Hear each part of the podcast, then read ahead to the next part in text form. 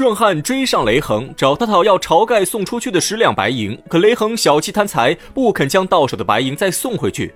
二人一言不合，大打出手。雷横本以为壮汉会像昨晚那样不堪一击，可他却漏算了一件事：昨夜雷横手下官兵偷袭在先，拿走了壮汉武器。这才将壮汉轻松制服，而现在壮汉手拿坡刀，信心大增，使出浑身武艺。只见他身如游龙，势若流水，手中坡刀大开大合，招式巧妙。眨眼间已和雷横斗了几十回合，雷横不仅没有占到上风，反而被壮汉逼得左躲右闪，只有招架之功，毫无还手之力。周围官兵眼看雷横落入险境，便想一拥而上帮助雷横。正在此时，旁边院内闪出一个白面书生，大步走到二人中间，拦下雷横和壮汉。只见此人眉清目秀，面白须长，正是智多星吴用。吴用字学究，道号嘉亮先生，东西村人士。他自幼熟读诗书，尤其最爱研习兵法韬略。吴用胸怀大志，足智多谋，常把自己比作诸葛亮，想着匡君辅国，成就一番大业。只可惜如今圣上不明，奸臣当道，吴用一身才华没有用武之地，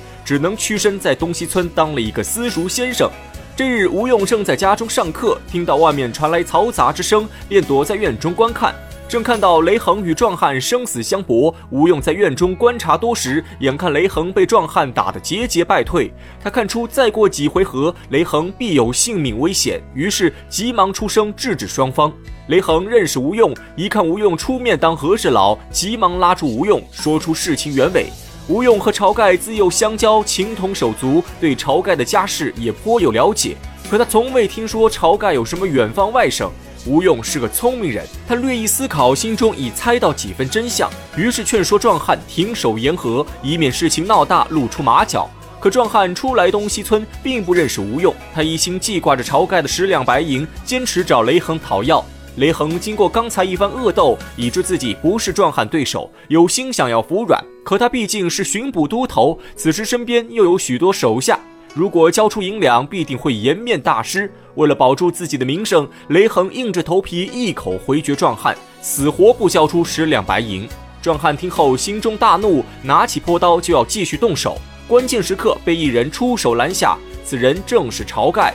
他听手下禀告，壮汉拿着坡刀去追雷横，便知大事不妙，急忙追出家门，刚好拦下壮汉。他先将壮汉斥责一通，然后回头给雷横赔礼道歉。好不容易送走雷横，晁盖立刻拉着壮汉和吴用返回家中。三人在屋中坐定，晁盖为双方互相介绍一番。原来这壮汉姓刘名唐，是东路州人士，生下来脸上就有一块朱砂胎记，看着非常吓人。平时只用头发遮挡，因此得了个外号叫赤发鬼。刘唐从小便流落江湖，四海为家，练了一身好武艺。最近他在北京大名府听到消息，得知梁中书筹集了十万贯生辰纲，要押送到东京。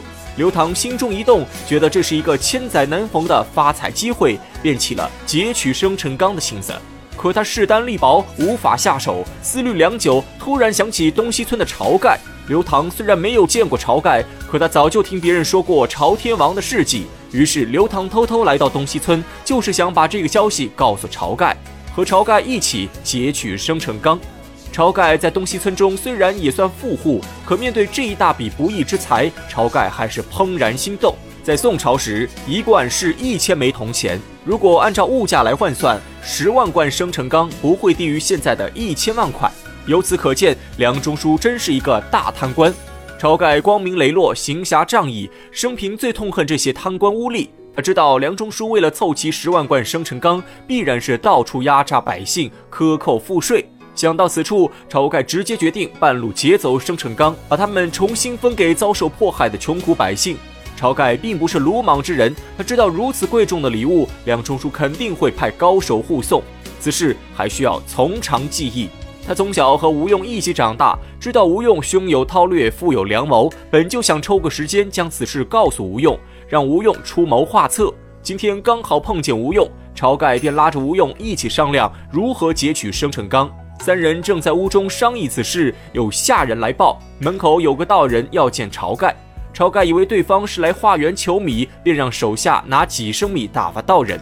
谁知没过多久，下人又来禀告，那道人不收钱米，表示自己不是为化缘而来，是有要事面见晁盖。庄客不让道人进门，道人便直接动手，将十几位庄客全部打倒在地。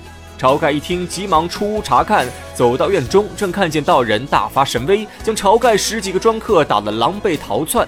晁盖站在原地仔细观察道人，发现此人相貌清奇，仙风道骨。晁盖看出道人有非凡本领，连忙请他入屋谈话。二人进入屋中，道人这才说出身份，原来他名叫公孙胜，道号一清，是冀州九宫县人士，从小喜欢舞枪弄棒，后来拜了二仙山紫虚观罗真人为师，苦修多年，学成一身道术，能呼风唤雨、腾云驾雾，因此有个外号叫做入云龙。公孙胜道术有成后，师傅便让他下山历练。在行走江湖时，公孙胜无意中听到生辰纲的消息。此次来找晁盖，也正是为了约晁盖一起劫取生辰纲。晁盖一听，心中大喜，立刻叫出吴用和刘唐，给公孙胜介绍一番。当下四人聚在一起，商量如何劫取生辰纲。吴用不愧是智多星，沉思片刻，已经想出一计。他带着晁盖等人来到一处地方，此地正是黄泥岗。黄泥岗地方偏僻，少有人烟。平日里有许多强盗选在此处劫掠商客。吴用已想出一套完美的计划，就是要在这黄泥岗上智取生辰纲。可他担心押送生辰纲的护卫太多，仅靠他们四个人恐怕难以成功。晁盖虽然有很多手下，可此事关系重大，一旦泄露，那就是杀头之罪。因此，只能找可信之人。想到此处，吴用心中一动，突然想起三位好汉，有三个人。一胆包身武艺出众，敢赴汤蹈火，同生同死。嘉亮先生，是不是石碣村里有撑着打渔船、翻江倒海之人？不错。原来吴用曾经在石碣村住过一段时间，有幸认识了阮家三个兄弟，一个叫做立地太岁阮小二，一个叫做短命二郎阮小五，还有一个叫做活阎罗阮小鸡。这三人是亲生兄弟，靠打鱼为生。他们三兄弟武艺出众，胆气过人，尤其水上功夫更是出神入化。而且他们兄弟三人最重情义，在江湖上很有名望，被人称作阮氏三雄。吴用与阮氏三兄弟交情深厚，深知三兄弟的为人，眼下人手不够，吴用便想拉着阮氏三兄弟入伙。晁盖一听，大喜过望。他虽然没有与阮氏三兄弟打过交道，可也听别人提过阮氏三雄的威名。事不宜迟，晁盖让吴用立刻出发，去请阮氏三兄弟前来相助。